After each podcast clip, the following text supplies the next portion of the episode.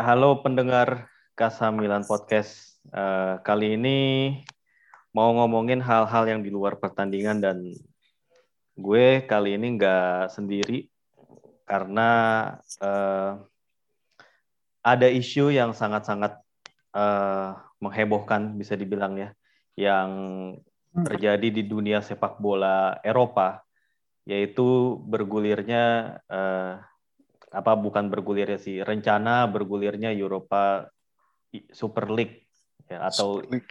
ISL yang diikuti oleh uh, beberapa klub Serie A juga nih, terutama yang klub-klub tradisional Milan, Inter dan Juve. Nah di sini gue uh, mau ngomongin tentang ya iya bagaimana sebenarnya bukan mau ngebahas yang analisa banget sih ini kayak semacam kayak reaksi aja reaksi awal gitu ya. Ini kan namanya juga masih baru-baru banget gitu ya. Dan berita-beritanya juga masih terus berkembang. Ntar bakal jadi kayak apa. Tapi kita nih mau diskusi aja dan untuk itu gue mau uh, mengajak Mas Adi Maulana. Apa kabar Mas Adi? Baik-baik Mas Adit. Gimana kabarnya? Sehat-sehat ya? Sehat Alhamdulillah. Mas Adi ini juga yeah. Iya. uh, sebagai informasi mungkin buat yang belum tahu, ini penggemar Serie A juga, tapi uh, apa namanya? Berbeda klub kita. Ya, bisa dibilang rival, berbeda. kita rival. Ya, rival, betul, rival tradisional. rival tradisional. Iya, tapi di sini kita nggak mau ngomongin rivalitas atau nggak mau ngomongin pertandingan, yeah. tapi ini yes. lebih ke hal yang saat ini sedang apa sedang hype. Marah, iya, sedang ya, hype. hype. iya, iya. Sedang hype. Oke. Nanti kita yeah. coba uh, bahas satu persatu. Oke, okay, Mas Adit. Silakan aja kira-kira apa yeah. yang bisa kita obrolin nih. Uh, ini sih, Mas. Pertama, gimana kira-kira uh, pandangan Mas Adi sendiri terhadap liga yang sekarang berjalan aja deh, nggak usah Super League gitu, yang yang udah dijalanin sama UEFA gitu, terus juga Serie A secara umum tuh hmm. emang bagaimana sih gitu? Apakah sampai memang perlu dibikin adanya sebuah uh, liga baru seperti ini gitu ya? Oke, okay.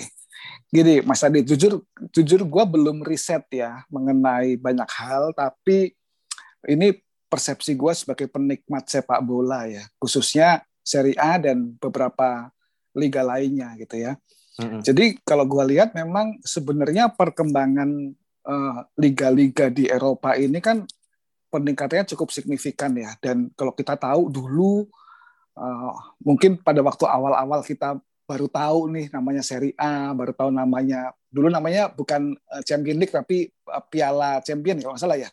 Itu kan hanya klub juara aja iya. Piala Eropa ya. Iya, malah itu kan sudah ada Piala Winners itu ya yang yang peringkat dua, peringkat tiga gitu ya.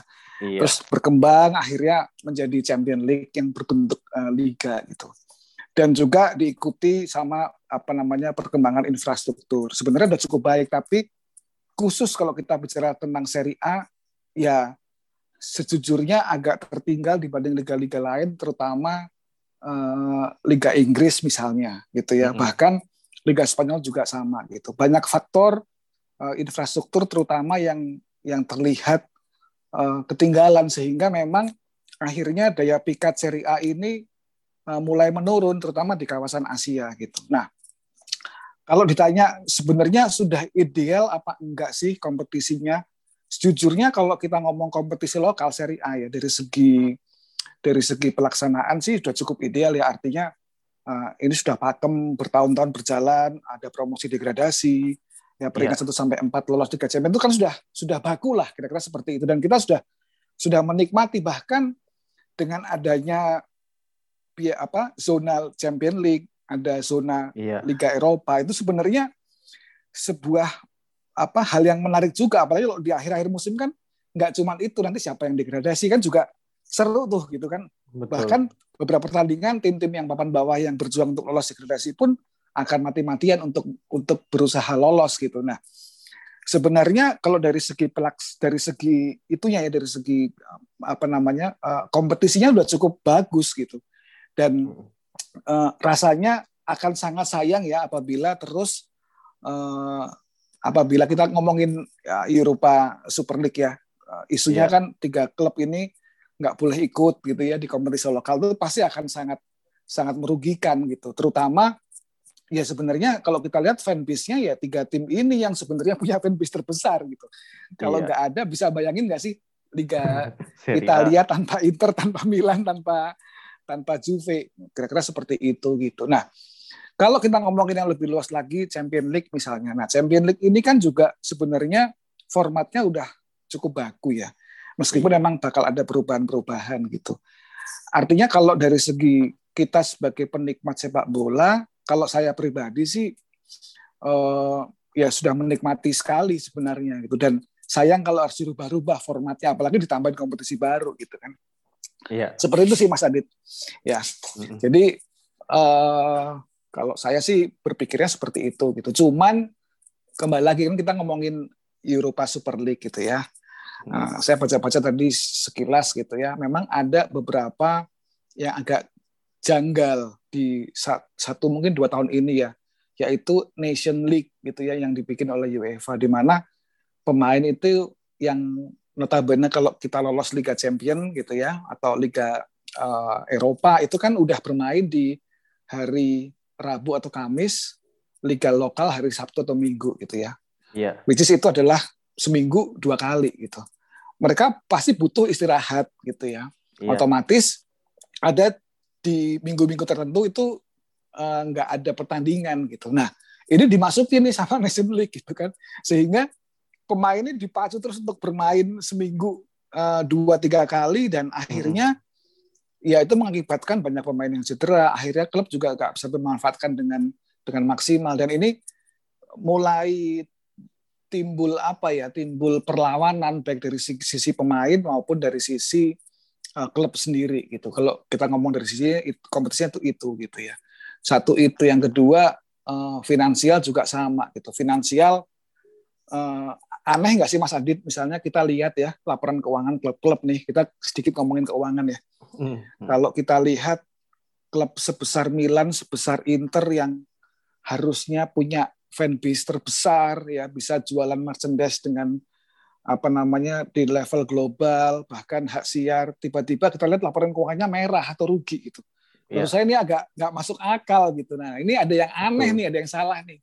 Mungkin itu salah satu apa namanya uh, gagasan kenapa ada kompetisi tandingan lah ya tandingan hmm. karena pasti kalau dengan adanya Eropa Super League ini mereka udah nggak mungkin ikut Champions League atau Europa League udah pasti nggak nggak ikut karena kan waktunya bersamaan gitu ya itu sih ya, ya. kira-kira mas gitu jadi kayaknya sih itu ya apa namanya uh, anunya itu Mas Adit okay. nah kalau masih di sini gimana kira-kira nih apa yang apa namanya kaget atau gimana kalau saya sih sebenarnya karena udah pernah kebetulan ngikutin juga beberapa berita ya gitu. Jadi beritanya kan udah pernah berhembus lah mungkin beberapa bulan yang lalu dan waktu itu masih ah kayaknya sih nggak mungkin atau kalaupun mungkin masih belum sekarang ternyata kan secepat ini gitu.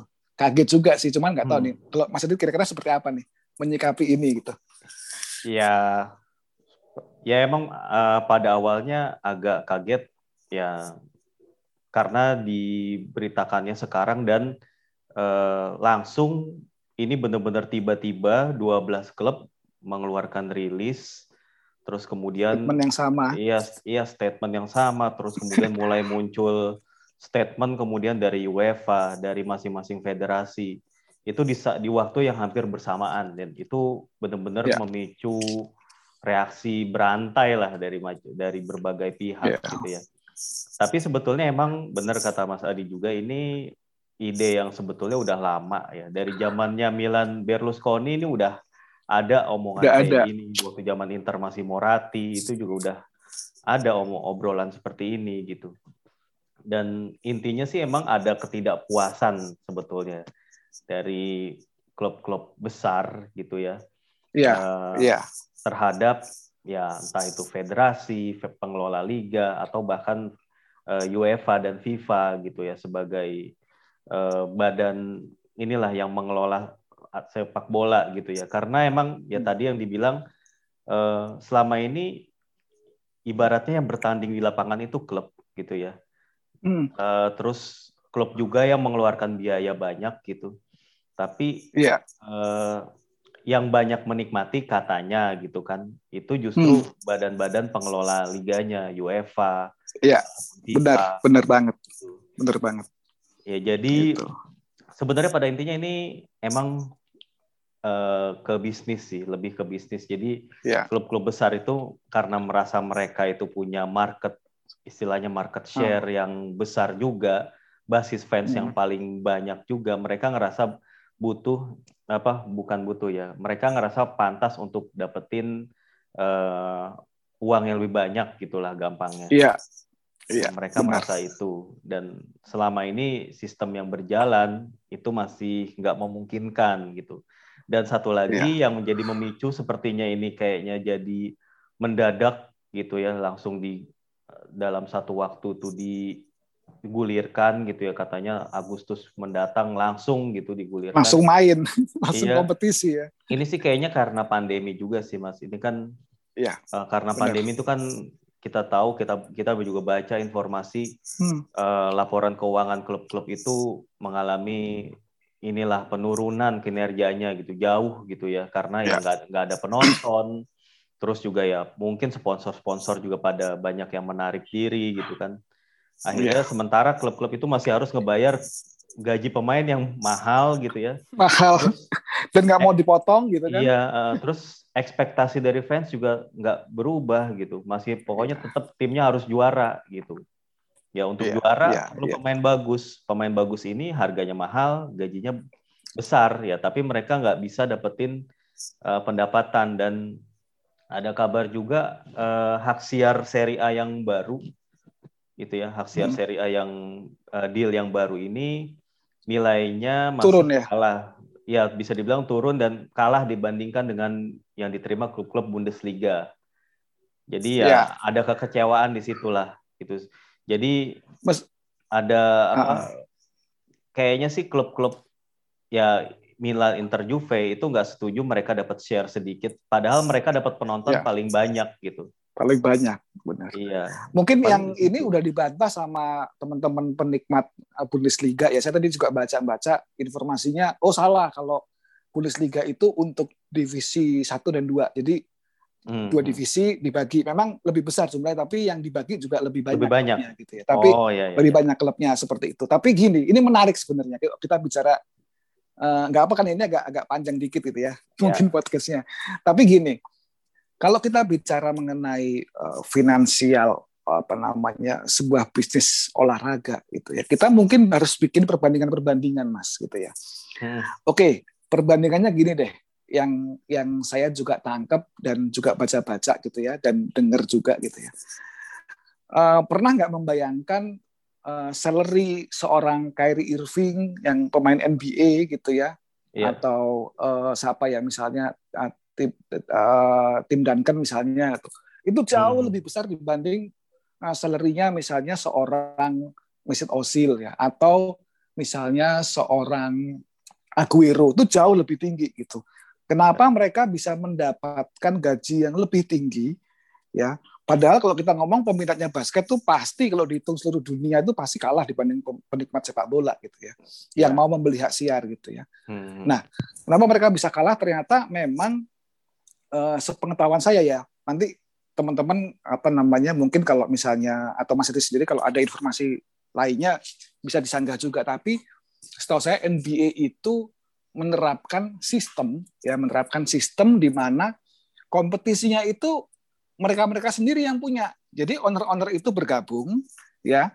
Terus mereka itu menunjuk satu komisioner di apa namanya uh, untuk mengelola liganya, mengelola liga. Nah, klub-klub ini itu uh, bertanding itu sesuai aturan yang diterapkan sama si uh, komisioner ini gitu kan baik itu dari segi regulasinya dari segi bisnisnya itu mereka atur sendiri. Dan keuntungannya mereka bagi-bagi sendiri gitu kan. Sehingga mereka mendapatkan porsi yang jauh lebih besar karena memang lebih transparan lebih profitable seperti itu. Dan mereka tidak apa namanya tidak memungkiri beberapa regulasi secara teknikal dirubah. Lapangannya lebih besar karena pemain-pemain NBA kan lebih tinggi-tinggi dibanding pemain-pemain uh, basket di dunia gitu ya. Yeah. Ditinggiin gitu agar pertandingan menjadi lebih menarik hmm, gitu ya. Hmm, hmm. Sehingga apa namanya agak cukup jauh lah dibanding regulasi yang FIBA punya gitu. Kalau kita ngomong basket kan FIBA gitu ya. Yeah. Nah, dengan adanya kompetisi yang seperti itu, ya salary cap-nya juga, jadi pembatasan gaji juga diatur regulasinya, gitu ya. Itu membuat liganya menjadi lebih sehat, gitu ya. Tidak ada klub yang akhirnya uh, merugi, ya. Atau ngumpulin pemain bintang, gitu. Iya, uh, dan nggak ada juga yang mengumpulkan pemain bintang. Pasti ada bintang itu kesebar, gitu ya. Satu itu. Yang kedua, nggak ada klub yang rugi dan everybody happy. Bahkan penontonnya pun antusias meskipun gak ada promosi degradasi. Jadi yeah. eh, rasanya sih itu yang akan diadopsi oleh eh, Europa Super League ini, gitu. Di mana hmm. mereka yang membuat kompetisinya sendiri hasil dari hak siar ya, terutama kan hak siarnya yang jadi perbincangan hangat nih. Ini bisa mereka bagi-bagi sendiri tanpa ada keterlibatan dari pihak luar yang akhirnya membuat Eh, beberapa klub ini merasa nggak puas. Nah, kira-kira seperti itu sih, Mas Adit. Mm-hmm. Jadi itu perbandingan yang mungkin sedikit nyata ya, gitu. Ya, ya setuju sih, Mas. Itu kan mm-hmm. uh, kalau kita berbicara atlet sepak bola, kalau dibandingkan dengan atlet basket atau atlet olahraga Amerika lain kayak misalnya NFL, setahu saya juga yeah. masih tingkatnya di bawah uh, penghasilannya tuh di bawah mereka gitu karena hmm, emang benar. ekosistemnya itu udah udah berjalan rapi, berjalan bagus di Amerika gitu ya.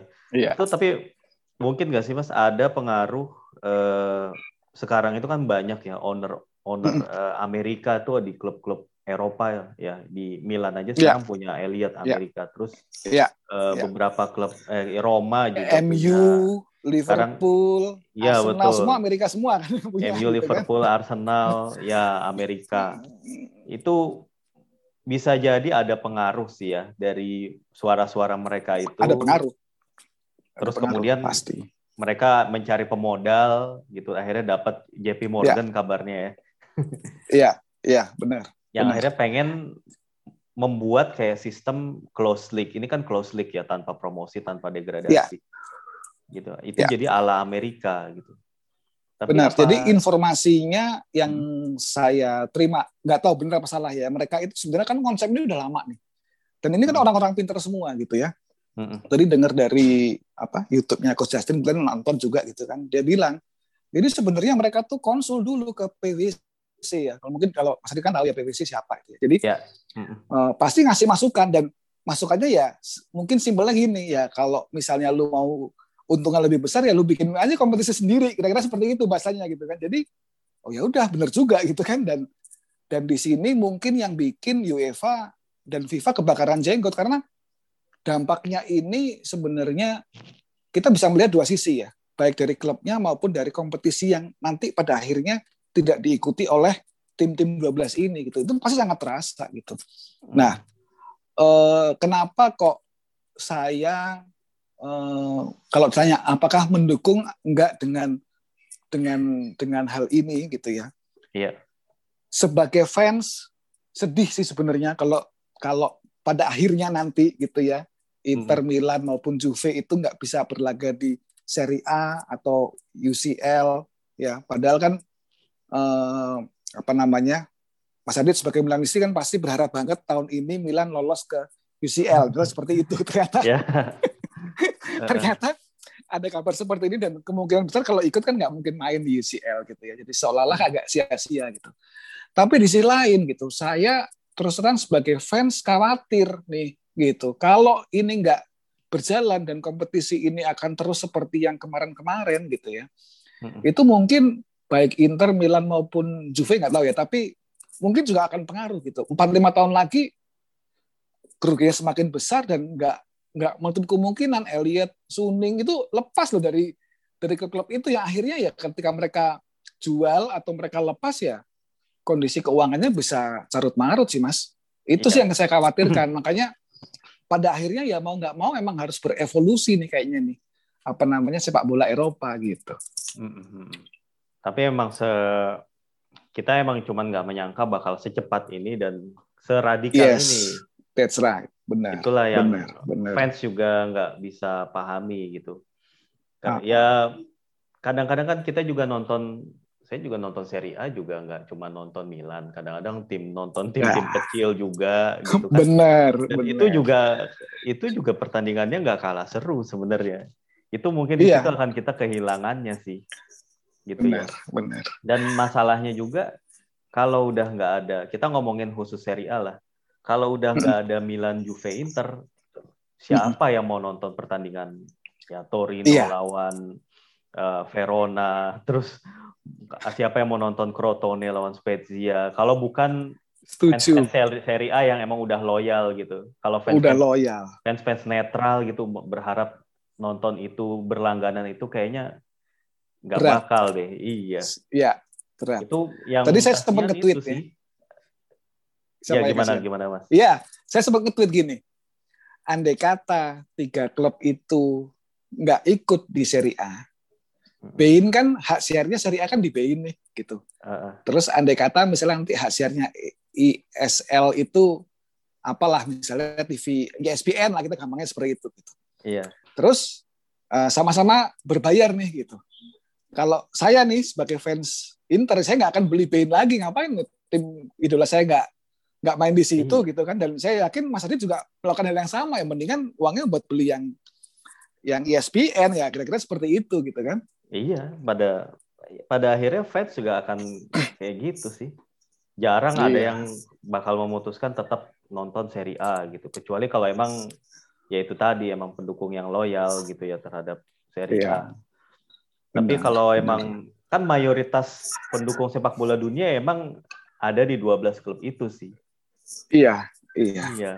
Yang yang menarik sebenarnya uh, komentarnya Mesut Ozil tadi saya juga baca gitu kan dia bilang gini sepak bola ini bukan cuman sepak bola ini menarik ya itu bukan cuman melihat pertandingan pertandingan klub-klub papan atas loh iya. ya bahwa pertandingan klub papan atas lawan papan bawah pun bisa jadi menarik gitu kan dan ya kita sebagai pecinta Serie A tentunya juga beberapa kali lah ya saya nggak begitu ingat tapi uh, Inter misalnya kemarin kalah sama Sampdoria di ini ya. Milan hmm. juga mungkin beberapa kali kalah dengan tim-tim yang mungkin levelnya di bawah itu. Dan itu menarik loh, bukan berarti pertandingan itu nggak menarik gitu kan. Dan ini iya, yang betul. mungkin bakal kehilangan. Apalagi tadi yang Mas Adi juga sampaikan gitu kan. Kita nggak nonton lagi namanya Crotone sama Spezia. Mungkin masih bisa nonton tapi ya iya. chance kecil apalagi udah nggak ada klub-klub yang yang kita bela ya kayaknya juga males ngikutin seri A kan kira-kira seperti itu gitu. Mm-hmm. Iya sih, itu paling kalau kalau dari kacamata fans kita ngelihatnya seperti itu ya dan itu juga uh, saya juga sebetulnya khawatir juga sama masa depan klub-klub di luar itu gitu. Yes. Ya siapa yang mau nonton yeah. pertandingan mereka gitu, siapa perusahaan yang mau sponsorin mereka dan pada akhirnya nanti yang apa ya, yang hanya menikmati itu hanya memang 12 klub yang ikut di uh, Super League ditambah lagi dengan peserta lainnya lah yang katanya bakal sampai 20 gitu ya. Iya. Artinya iya. sepak bola ntar bakalan jadi punya golongan elit aja nih gitu. Kasarnya iya, begitu. Iya. Iya. Ya, untuk yang kaum grassrootsnya itu kayak udah nggak ada tempat lagi gitu. Terutama mereka nggak iya. punya nggak punya global presence juga kan. Mereka paling cuman mengandalkan uh, ya fans-fans lokal aja jadinya gitu. Iya, benar. Ya itu, itu juga salah gitu satu ya. kekhawatiran juga dan sangat mungkin terjadi. Bahkan saya tadi baca ya di Twitter ada yang posting gitu ya temen dari uh, Interisti BKN Stan itu dia bilang bahwa breakaway league ini bukan pertama loh gitu. Oh, Dulu iya. tahun 1921 pun sudah pernah Iya, iya, gitu iya. ya. Di mana klub-klub besar so. itu ya klub-klub besar itu protes karena pesertanya terlalu banyak. Akhirnya mereka melepaskan diri, bikin kompetisi sendiri. Kayak Liga Italia Utara yang, ya kalau nggak salah ya. Iya, terus iya, iya. Uh, akhirnya ada dualisme. Terus tim-tim yang besar karena bermain di kompetisi yang berbeda, akhirnya kompetisi aslinya malah setengah mati dan ya mereka melunak. Akhirnya gabung lagi, terus dibikinlah uh, apa namanya uh, seri A, seri B, seri C kira-kira seperti itulah gitu. Jadi saya pikir sih kemungkinan besar ya ya ini kan prediksi ya nggak tahu ya kalau sekarang kan masih sama-sama sama-sama pakai otot lah kira-kira seperti itu sama-sama keras pokoknya nggak boleh pemainnya di band nggak boleh main di Piala Dunia di di timnas kira-kira seperti ah. itu gitu ya Piala Eropa berharap ada pemberontakan dari pemain agar mereka nggak ikut atau nggak tergabung dari klub itu gitu tapi uh, di sisi lain rasanya uh, Serie A uh, eh, IPL juga akan berpikir ulang kalau mereka harus mengeluarkan tim itu. Mungkin bisa setahun dua tahun, tapi apakah tahun-tahun berikutnya mereka bisa survive? Saya nggak yakin sih, Mas. Iya. Terus terang aja gitu kan. Iya, sama sih. Gitu. Apalagi kondisi pandemi seperti ini, waduh berat nih.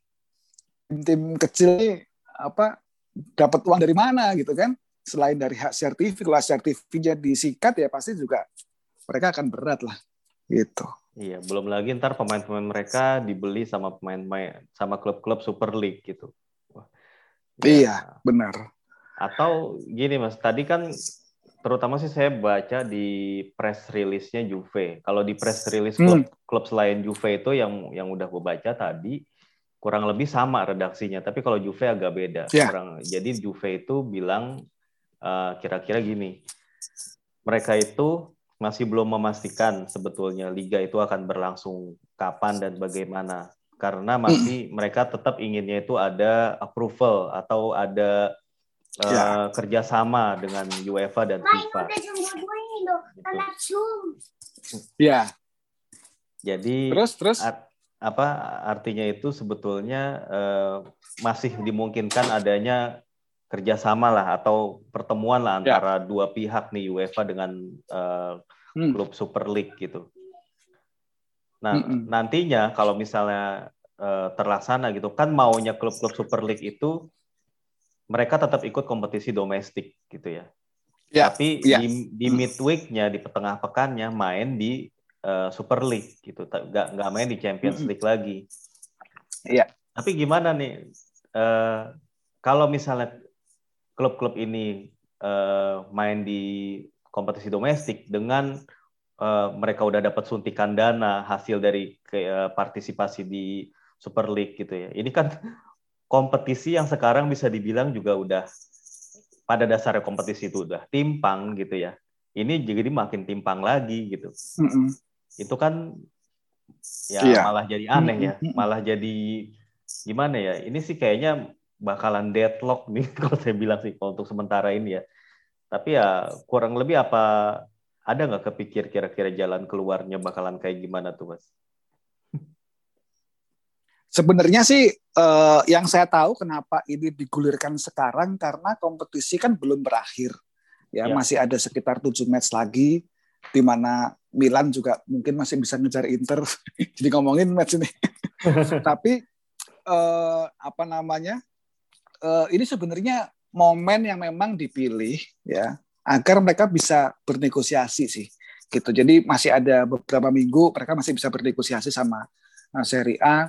Hmm. Ya semoga setelah nanti ini kan pasti kan hitung-hitungan bisnis nanti UEFA yeah. terus apa namanya uh, Serie A, IPL itu kan pasti akan berhitung nih gitu. Kalau tiga tim ini nggak main mereka dapat berapa? Kalau main dapat berapa? Akhirnya mungkin bisa sharing keuntungan seperti apa gitu. Nah, uh, yang pasti kemungkinannya tetap masih abu-abu gitu ya. Cuman yeah. kalau pada akhirnya pada akhirnya memang harus benar-benar uh, tiga klub ini lepas dari Serie A, rasanya sih itu juga mungkin setahun dua tahun ya. Dan saya yakin Serie A pasti akan terkena dampaknya. Sehingga uh, ya ini kan sebenarnya sudah dihitung matang ya sama sama yang penggagas uh, Europa Super League gitu ya. Kalau yeah. kita mengambil jalan seperti ini, reaksi-reaksinya apa tuh pasti mereka sudah hitung tuh, gitu ya. Bahkan angka-angkanya pasti udah udah ada sebenarnya gitu. Nah hmm. nanti mungkin ya kita tunggu. Ini kan situasi masih panas nih, ibaratnya orang masih emosi dulu nih yang keluar gitu. Tapi nanti setelah mulai adem, mulai realistis, oh kalau ternyata mereka harus keluar, kerugian seperti apa mereka akan hitung. Semoga, semoga ada jalan tengah terbaik. Kalau saya sih berharap ya tiga tim ini tetap berlaga di Serie A. Nanti midweeknya mereka main di Europa Super League gitu ya. Terus Europa Europa Super League pun nanti nggak cuma 12 tim, mungkin 16 atau 18 atau bahkan 24. Nanti mulai lagi bikin kayak UEFA. Tapi yang pasti ya eh, peran dari UEFA ini memang harus apa ya bukan dihilangkan tapi at least uh, keuntungan yang diperoleh dari kompetisi-kompetisi antar klub ini itu bisa dinikmati dan bisa membuat neraca keuangan klub-klub ini menjadi sehat gitu loh. Kalau enggak percuma gitu karena ya siapa sih yang menjamin uh, Milan, Inter, Juve tetap seperti ini nih untuk 4 5 tahun mendatang kalau kondisinya masih seperti ini. Itu sih kira-kira Mas. Iya, uh, setuju sih Mas. Jadi memang belum Iya belum ada apa ya kayak bayangan yang benar-benar jelas gitu sebenarnya harus seperti apa. Iya. Ya walaupun sebagai iya. fans ya tetap pengennya sih tetap main di Serie A gitu. Saya juga sama tetap sebagai pasti, fans juga pasti. tetap pengen main di Serie A juga Milan. Iya. Uh, terus kalau iya. emang mau berlaga di Super League juga oke. Okay. Bahkan kalau mau di Champions League saya juga ya nggak masalah juga gitu.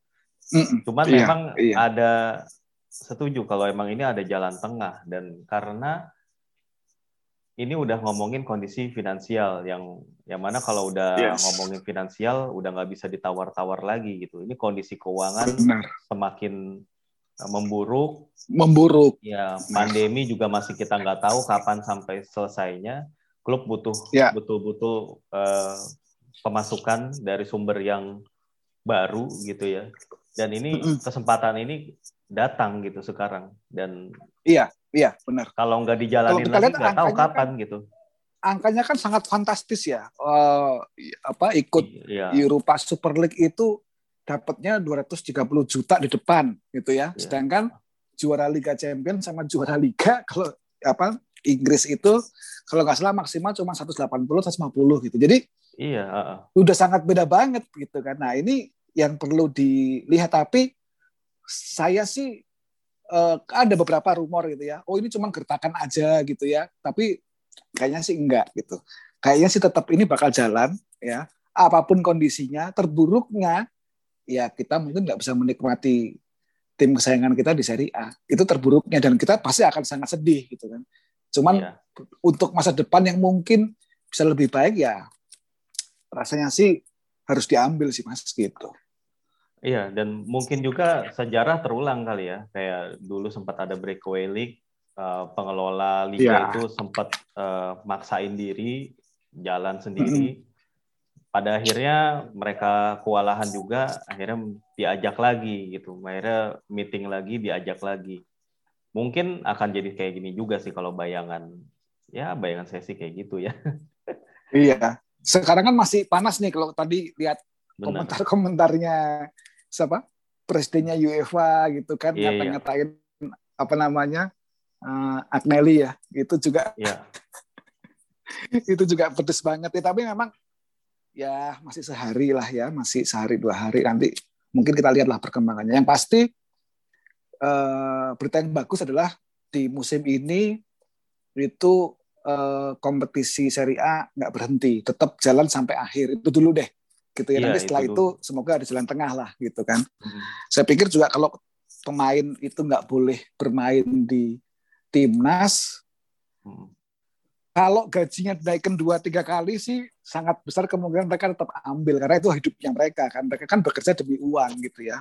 Meskipun iya. pasti juga pasti ada pertentangan-pertentangan lah seperti itu itu juga nggak bayangin juga kan misalnya timnas Italia tanpa kalau di Milan siapa ya? Yang Milan Donnarumma. Di timnas Italia. Ah, Donnarumma. Ya, kipernya iya. nggak ada gitu kan. Terus uh, Sandro Tonali nggak ini ya nggak masuk ya? Belum lah ya.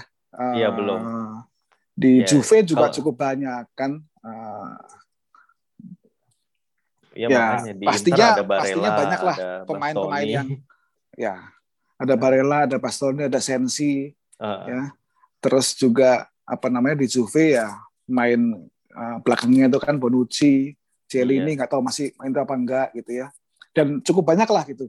saya pikir juga rugi apalagi Inggris 6 tim gitu kan siapa yang mau main gitu iya nah, apalagi Spanyol nggak ada pemain Madrid Barcelona sama Atletico ah, iya itu udah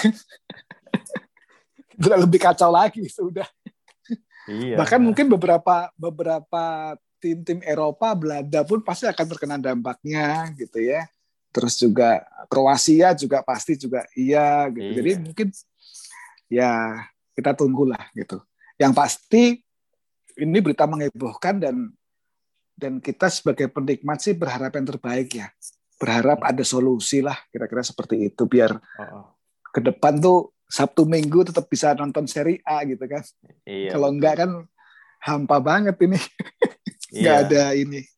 Tapi mayoritas gitu sih, mas. sikapnya sih menolak ya rata-rata ya sebagai ya baik sebagai fans ataupun kalau dari pelaku-pelaku Eh, pelaku-pelaku industrinya lah kayak pemain, terus banyak uh, jurnalis juga bilang nggak setuju gitu yeah. ya. Kayaknya tuh yeah. yang yang yeah. setuju tuh ya dari pihak uh, klubnya aja nih, pihak klub yang jadi partisipan aja nih. Ya. Iya. Tapi yeah. emang benar, benar. Ini masih ya seperti yang tadi kita juga bahas, ini informasinya juga masih belum lengkap. Langkah-langkah langkah-langkah selanjutnya juga masih kita meraba-raba. Kita juga uh, ya paling kita cuma bisa bilang ya jangan ini dulu lah, jangan apa ya, pokoknya tahan dulu lah semuanya gitu. Ya. Soalnya kan ya, benar. Nantinya kalau misalnya udah diputuskan nih, toh pada akhirnya kita akan ngikutin ke mana klub favorit kita bermain. Gitu sih kalau. Pasti. Iya, mau Sebagai fans nggak iya. mungkin marah di depan tapi habis itu juga dukung-dukung juga iya, pastilah ya, sekarang nonton, nonton lagi Mas Adit iya. nggak mungkin dong terus nggak nonton Milan selama setahun saya juga nggak mungkin nggak nonton iya. Inter selama setahun juga kayaknya nggak mungkin meskipun kondisi apa pun terburuk lah meskipun kita caci maki si pemainnya atau pelatihnya tetap, tetap kita tonton kan gitu tetap jam 2 iya. main jam 2 malam main tetap kita ya, bangun ya, kok gitu loh ya itu kan iya. udah mengakar ya sebagai fans Dan gitu inilah emang yang udah diperhitungkan oleh para penggagas ini Super League gitu karena fan, fans biar gimana pun akan mengikuti gitu. Yang namanya iya. loyalitas sama tim olahraga itu emang agak-agak absurd dan susah dijelaskan. Ini salah satunya Benar. mungkin. Ini apa bagian dari hidup kita nih gitu kan di kantor ketemu teman yang suka bola ngobrolnya juga bola gitu ya kita ya. apa namanya buka Twitter juga sebagian besar juga ngobrol tentang bola gitu ya Instagram juga. Jadi kayaknya udah sudah bagian yang nggak terpisahkan dari hidup kita dan saya yakin sih kalau fans meskipun berbicara keras gitu ya tapi tetap, mereka akan tetap ngikutin. Nah ini yang tinggal gimana nanti klub-klub kecil ini gitu ya kalau mereka pada akhirnya nah, karena mereka juga terdampak paling besar sih menurut saya sih gitu. Jadi iya ya semoga juga mereka juga tetap bisa apa ya terakomodir lah kepentingan bisnisnya karena sekarang udah nggak bisa kita ngomong cuman oh ini kan olahraga gitu kan. ya, tetap, tetap bisnis namanya juga namanya juga orang cari duit dari situ kan gitu iya udah gitu sih. udah industri yang sangat masif udah bukan pertandingan Benar. ini udah levelnya global udah apa ya tim di kota Milan itu pendukungnya seluruh dunia di kota, tim kota iya. Manchester pendukungnya Benar. juga ada di mana-mana ini udah bukan berbicara skala lokal lagi ini udah skalanya global iya. skalanya udah dunia nih ya semoga lah ada jalan terbaik ya Mas Adi iya, iya. Uh, dan kita tetap bisa menikmati apa namanya uh, Serie A dan ya agak absurd juga sih tiba-tiba seperti ini gitu ya. Padahal baru kemarin mungkin dua tiga hari yang lalu kita mau apa perandingan seri A Girata ke-31 gitu kan. Iya, Sempet lagi seru ngobrol dengan beberapa temen lagi seru-serunya tiba-tiba ada berita seperti ini shock juga sih sebenarnya gitu. Iya. Ya gitulah. Kita semua pasti masih shock dan apa uh, masih semua masih bereaksi dengan berbagai macam opini dan uh, ya. sudut pandangnya gitu ya.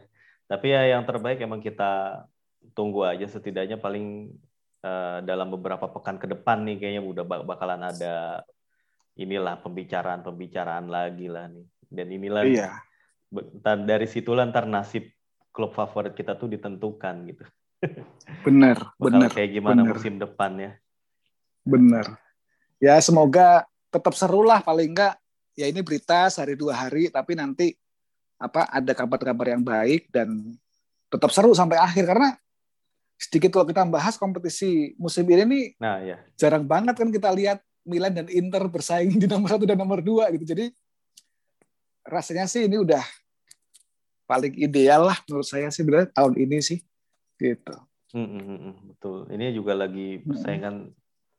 Apa zona empat besar juga lagi ininya seru-serunya ya, lagi seru-serunya baru gitu kan. kali ini kayaknya tim empat besar itu paling nggak harus ngumpulin kalau saya bilang Kira 70.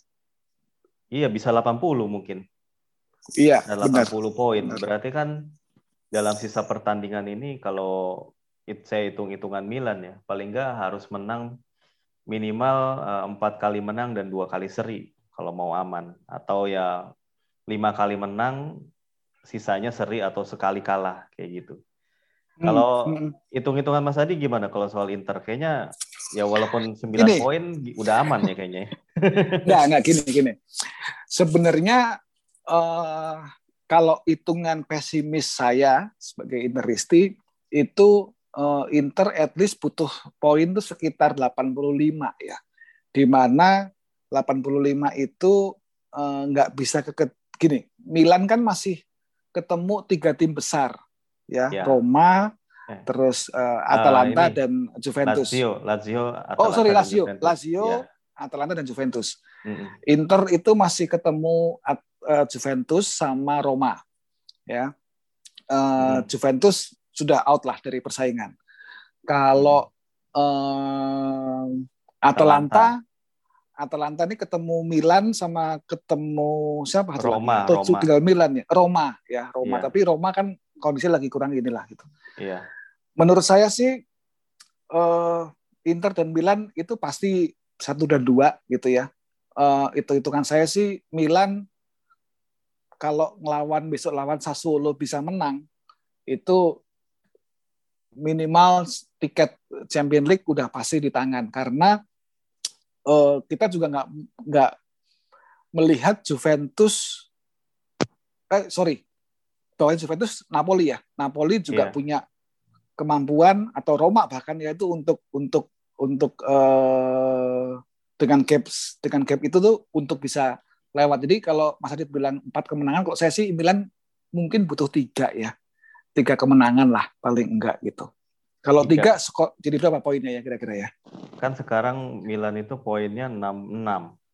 Kalau tiga berarti ya? kan eh, tujuh lima 75 masih bisa lah 75 itu masih angka yang cukup aman sebenarnya karena kalau kita lihat eh, sebenarnya empat besar kan tinggal lima tim ya di bawahnya enam sih sebenarnya enam tim sih mas enam ya sama Lazio ya Lazio iya Lazio itu sama Lazio, masih ya. masih okay. menyimpan satu pertandingan lawan Torino di kandang oh iya benar ada partai benar, tunda benar. kalau mereka menang benar. lawan Torino poin mereka itu jadi enam satu cuma beda cuma beda lima dengan Milan gitu. Beda lima sama Milan ya. Oke. Okay. Tapi sih kalau saya sih tetap lihat uh, empat besar ini yang sudah pasti sih Inter dan Milan ya. Karena uh, terlepas Milan kemarin sempat angin-anginan tapi di beberapa match masih punya kemampuan lah untuk untuk ambil gitu ya. Masih punya kemampuan apalagi lawan tim-tim yang yang levelnya di bawah mereka. Tinggal Atalanta nih kemungkinan besar nyodok ya. Kalau Milan nggak hati-hati bisa ke salib nih sama Atalanta. Kalau iya. Juve ya rasanya mereka sudah nggak punya peluang untuk juara.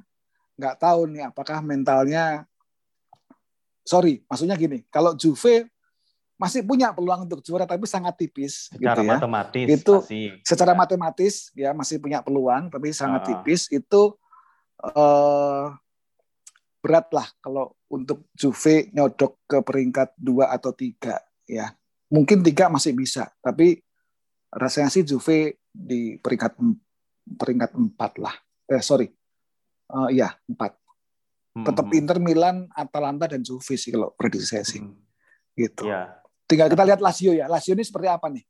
Karena apa terakhir-terakhir kan dia juga lagi bagus sih trennya nih. Iya lagi bagus. Cuman Lazio lagi itu bagus. masih harus selain ketemu Milan masih ada derby della Capitale juga mereka tuh. Sama kalau nggak salah. Oh iya itu berat tuh. lagi ya. Ya itu sih Lazio tuh masih itu ada berat. dua jadwal berat. Sementara yang saya lihat eh, jadwalnya itu paling enteng tuh justru Napoli. Napoli ini tinggal besok nih ketemu Lazio. Jadi setelah ketemu Lazio, mereka itu ketemu tim papan rata-rata tim-tim papan tengah yang bisa dibilang udah nggak punya kepentingan lagi di Serie A gitu. Mereka hmm, targetnya okay. ya untuk bertahan di Serie A udah tercapai, lolos ke Eropa udah nggak mungkin. Jadi kalau saya bilang Napoli itu bisa jadi kuda hitam kalau bisa-bisa Juve kalau Juve lengah dan Juve banyak drop point gitu ya. Malah yeah. bisa kegeser sama Napoli. Paling sih itu. sangat mungkin sih, sangat mungkin karena Juve itu kalau nggak ada Ronaldo emang ya. Uh, secara permainan kalau kita lihat sedikit kemarin ya, secara permainan saya nonton full gitu ya. Hmm. Itu oke, okay, sebenarnya lebih lebih ngalir lebih, sih, tapi ah, nggak punya target man itu kelihatan banget gitu.